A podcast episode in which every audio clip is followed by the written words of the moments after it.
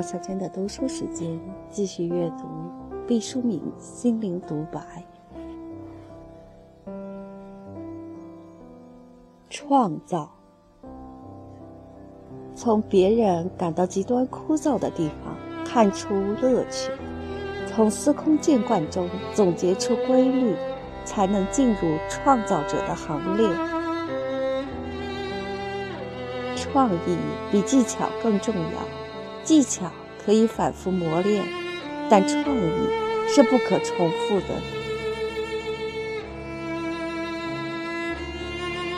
一个好的主意，往往是在混乱中产生的，犹如最好的蘑菇寄生于朽木。这个世界需要一种力量，让我们永不停歇。机遇是牵着婚纱的小童，如果你不学习，新娘就永远不会出现在你人生的殿堂。没有意外的人生是不正常的，只有不断的意外，我们的人生才充满了活力和动荡。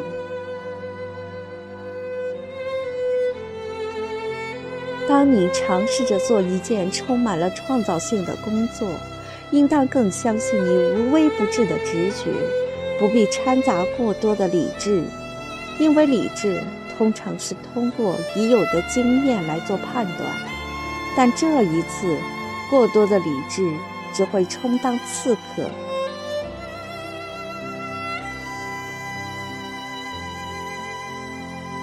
学习和创造相比是太容易的事情，虽然创造离不开学习。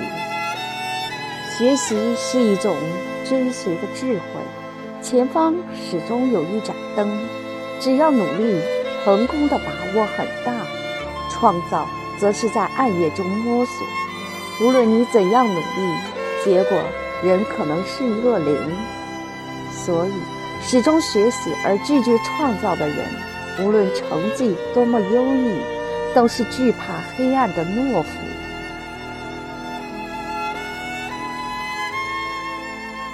任何事业都有天才和技巧两条腿，天才在于寻觅，使自己的才能得着最适宜发展的温床。技巧则去磨练，是要用汗水灌溉的植物。天才和技巧可以互补一部分，但不可完全替代。凡成大事业者，两条腿都矫健，跛子是行不远的。工作并不完全是创造，一种是重复性的、毫无创建的劳动。一种是可以无限的发挥想象和独创性的劳动，创造力充沛的人，通常要有一颗小孩子一样的心，充满了好奇感。好奇这个品质，在小孩是天然，在大人就需要刻意保持。我所说的刻意，不是让你处处装出大惊小怪的样子。而是一种发自内心的探索这个世界的乐趣。这并不难，因为世界本来就充满了未知的领域。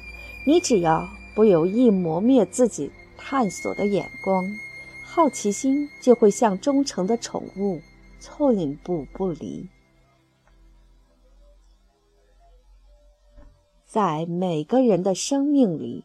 都有一个关于创造的秘密，等待着被发现，那将是你的第二次诞生。在金字塔的最高点，屹立着自我价值的体现和追求。什么是自我价值的最高体现？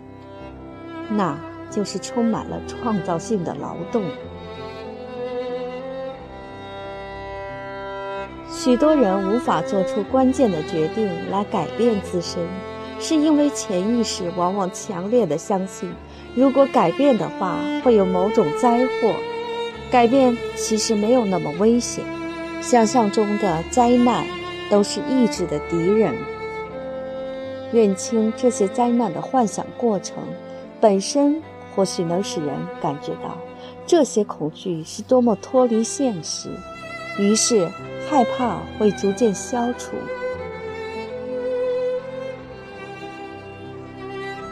真正的小说家应该也必须是思想家，只不过他们的思想是用优美的故事、栩栩如生的人物、跌宕起伏的情节、缜密的神经颤动、精彩的语言包装过的，犹如一发发糖衣炮弹。他们不是有意这样做的，有意这样做的叫做哲学家。你欣赏小说的时候。自然也可以买椟还珠，只喜欢作家的某一技巧，比如语言，这都不碍事儿的。好像一盘菜，你不爱吃里面的葱，挑出来就是了。但葱味儿已渗入菜中，你在不知不觉中已明了作家对世界的把握。电视剥夺了我们想象的权利。把万众一心的模式塞给我们，因为电视的大众传媒性，它所展示的形象必是老少咸宜的。因此，电视的简化实际是一种思维的桎梏与退步。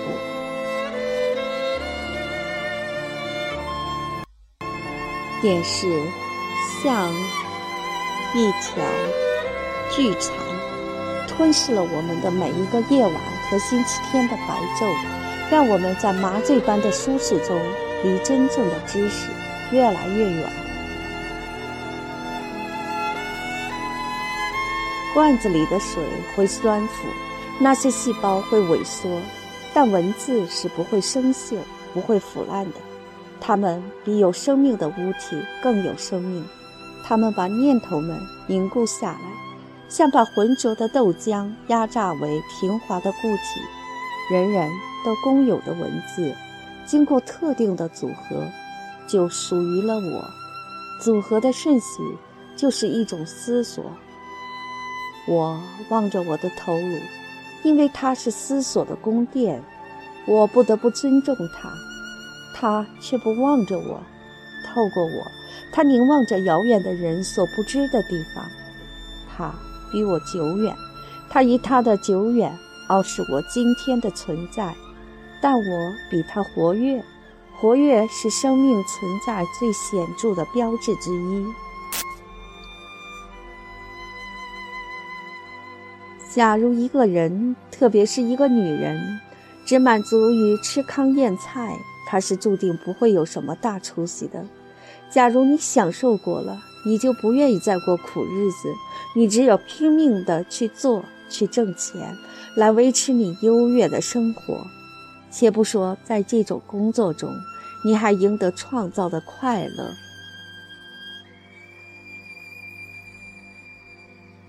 如果说教育是一种外在的渗透，那么孩子们深入到艺术的创造之中去，就生发出了发自内在的事半功倍的奇效。让蛰伏内心的翅膀舒展开来，让成功的霞光照亮漆黑的眸子，让最初的成功烙在心扉的玄关。童年的珍藏就会在漫长的岁月发酵，香飘一路。敢于开创，享受挑战，把生命当成一个不断冲浪的过程。在这个过程中，自在逍遥，这不是一个可以轻易达到的境界。喜欢这样一句话：如果你不是经常遇到挫败，这只能说明你所做的事情没有很大的挑战性。常常和挑战作伴，这是一种令人神往的状态。